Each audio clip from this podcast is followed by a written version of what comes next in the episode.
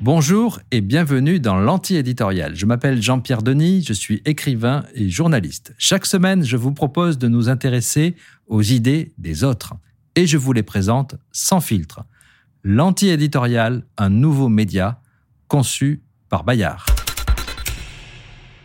La mondialisation est-elle morte en Ukraine? Depuis quelques années, de nombreux signes montraient que la mondialisation est en crise mais l'invasion russe de l'Ukraine est peut-être en train de lui porter le coup de grâce. La triste expérience de la Première Guerre mondiale aurait dû nous alerter. Les flux économiques et financiers n'empêchent pas les guerres, mais les guerres entraînent toujours un repli sur soi. Dans un livre publié en 1910, La Grande Illusion, l'essayiste britannique Norman Angell juge une guerre mondiale impossible. Avec le bateau à moteur, avec le téléphone, on est tous en contact les uns avec les autres et on a mieux à faire qu'à se taper dessus. La prospérité rend l'agressivité absurde. Penser résoudre les conflits par la guerre, c'est une grande illusion. Les économies sont trop interdépendantes. Le livre est un best-seller international et d'ailleurs tout semble lui donner raison. Les exportations, par exemple, représentent 15% du PIB français en 1914. Notre économie est de plus en plus ouverte sur le monde. Vous connaissez hélas, la suite. La Première Guerre mondiale éclate, la thèse sur les effets pacifiants de la mondialisation est cruellement battue en brèche. Norman Angel, dont le nom évoque assez curieusement l'angélisme, recevra quand même le prix Nobel de la paix en 1933. Mais il faudra attendre la deuxième moitié du XXe siècle pour qu'une nouvelle mondialisation arrive, après deux guerres mondiales que la logique économique n'a pas empêchées. Un chroniqueur économique du Figaro, Jean-Pierre Robin, fait le parallèle plutôt sinistre entre notre situation et celle de 1914. Mais il remarque que tout n'est pas à mettre sur le dos des Russes. Les coups de boutoir dans le libre-échange ne datent pas de l'invasion de l'Ukraine. Depuis des années, aux États-Unis comme en Europe, on critique les grands traités qui suppriment les barrières douanières. On dénonce la libre circulation des capitaux, le dumping social, la naïveté des gouvernants qui laissent disparaître des pans entiers de notre économie. Dès 2018, Donald Trump revendique la guerre commerciale avec la Chine. Le président américain relève alors de 3,1% en moyenne à 19,3% les droits de douane. Or, c'est ce que note Jean-Pierre Robin, l'administration Biden n'a rien changé et pour cause, la guerre commerciale et technologique vis-à-vis -vis de la Chine, c'est le seul consensus entre démocrates et républicains. Il faudrait rappeler aussi deux autres faits majeurs, le crack de 2008 et ce petit événement que nous semblons presque sur le point d'oublier, le Covid. La pandémie a marqué un coup d'arrêt brutal aux échanges et aux déplacements. En somme, nous franchissons aujourd'hui, avec l'invasion de l'Ukraine, une nouvelle étape encore plus décisive. Nicolas Bavarez, éditorialiste économique au point, en est convaincu, la mondialisation est définitivement morte. Les principes qu'il a fondés ne tiennent plus. Alors souvenez-vous, la mondialisation reposait sur l'ouverture des frontières, la financiarisation, l'interconnexion des économies, les progrès de ce qu'on appelait la société ouverte. L'espoir d'une paix construite sur l'intensification du commerce et sur l'intégration des sociétés n'a plus cours, comme en 1914 en Somme. Dans un premier temps, c'est Nicolas Bavorès qui l'explique, les démocraties occidentales ont perdu la mondialisation après l'avoir inventée en cédant à la facilité des dividendes de la paix, de l'économie des bulles, des mirages du monde virtuel. Et nous voici dans un deuxième temps, nous n'avons plus d'autre choix que de gagner la guerre économique. Un des signes de cette démondialisation tragique, c'est ce qui arrive au dollar. Le billet vert demeure la principale monnaie de réserve. Bourse, marché des matières premières, commerce international, grandes institutions financières, les flux internationaux reposent encore évidemment sur le billet vert.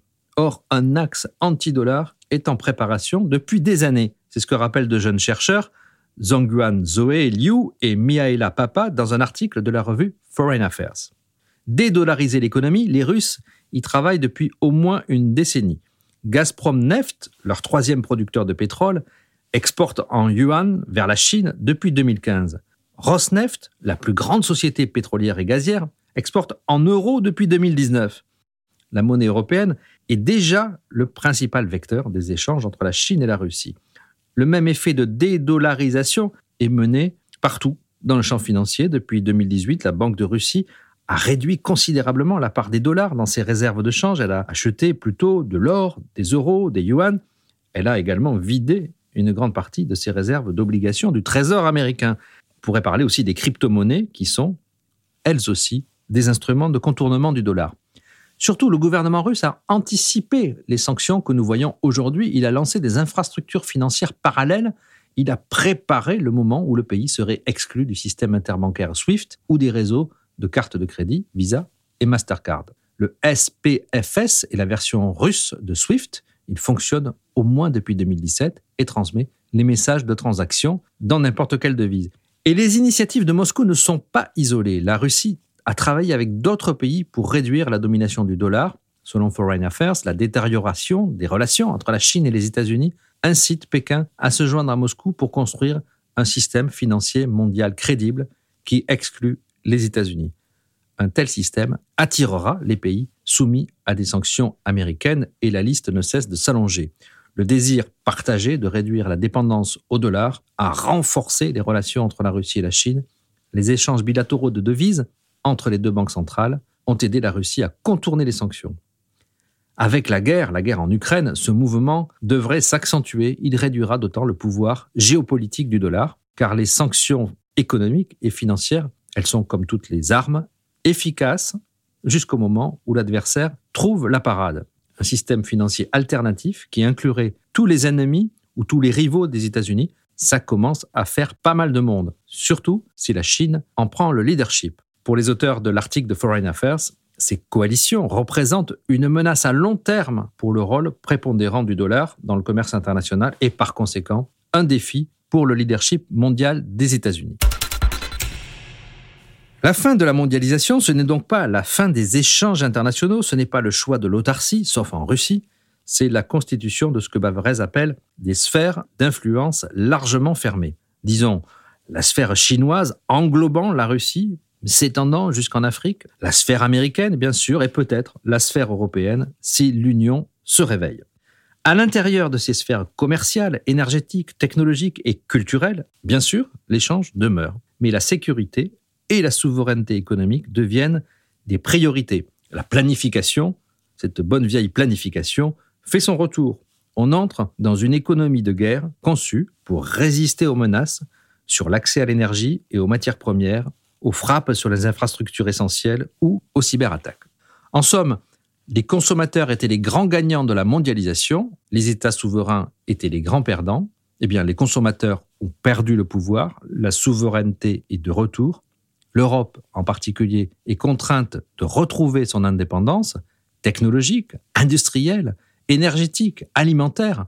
Prenez l'agriculture, le gaz, le numérique, il faut tout revoir pour sauver la société ouverte il faut la refermer.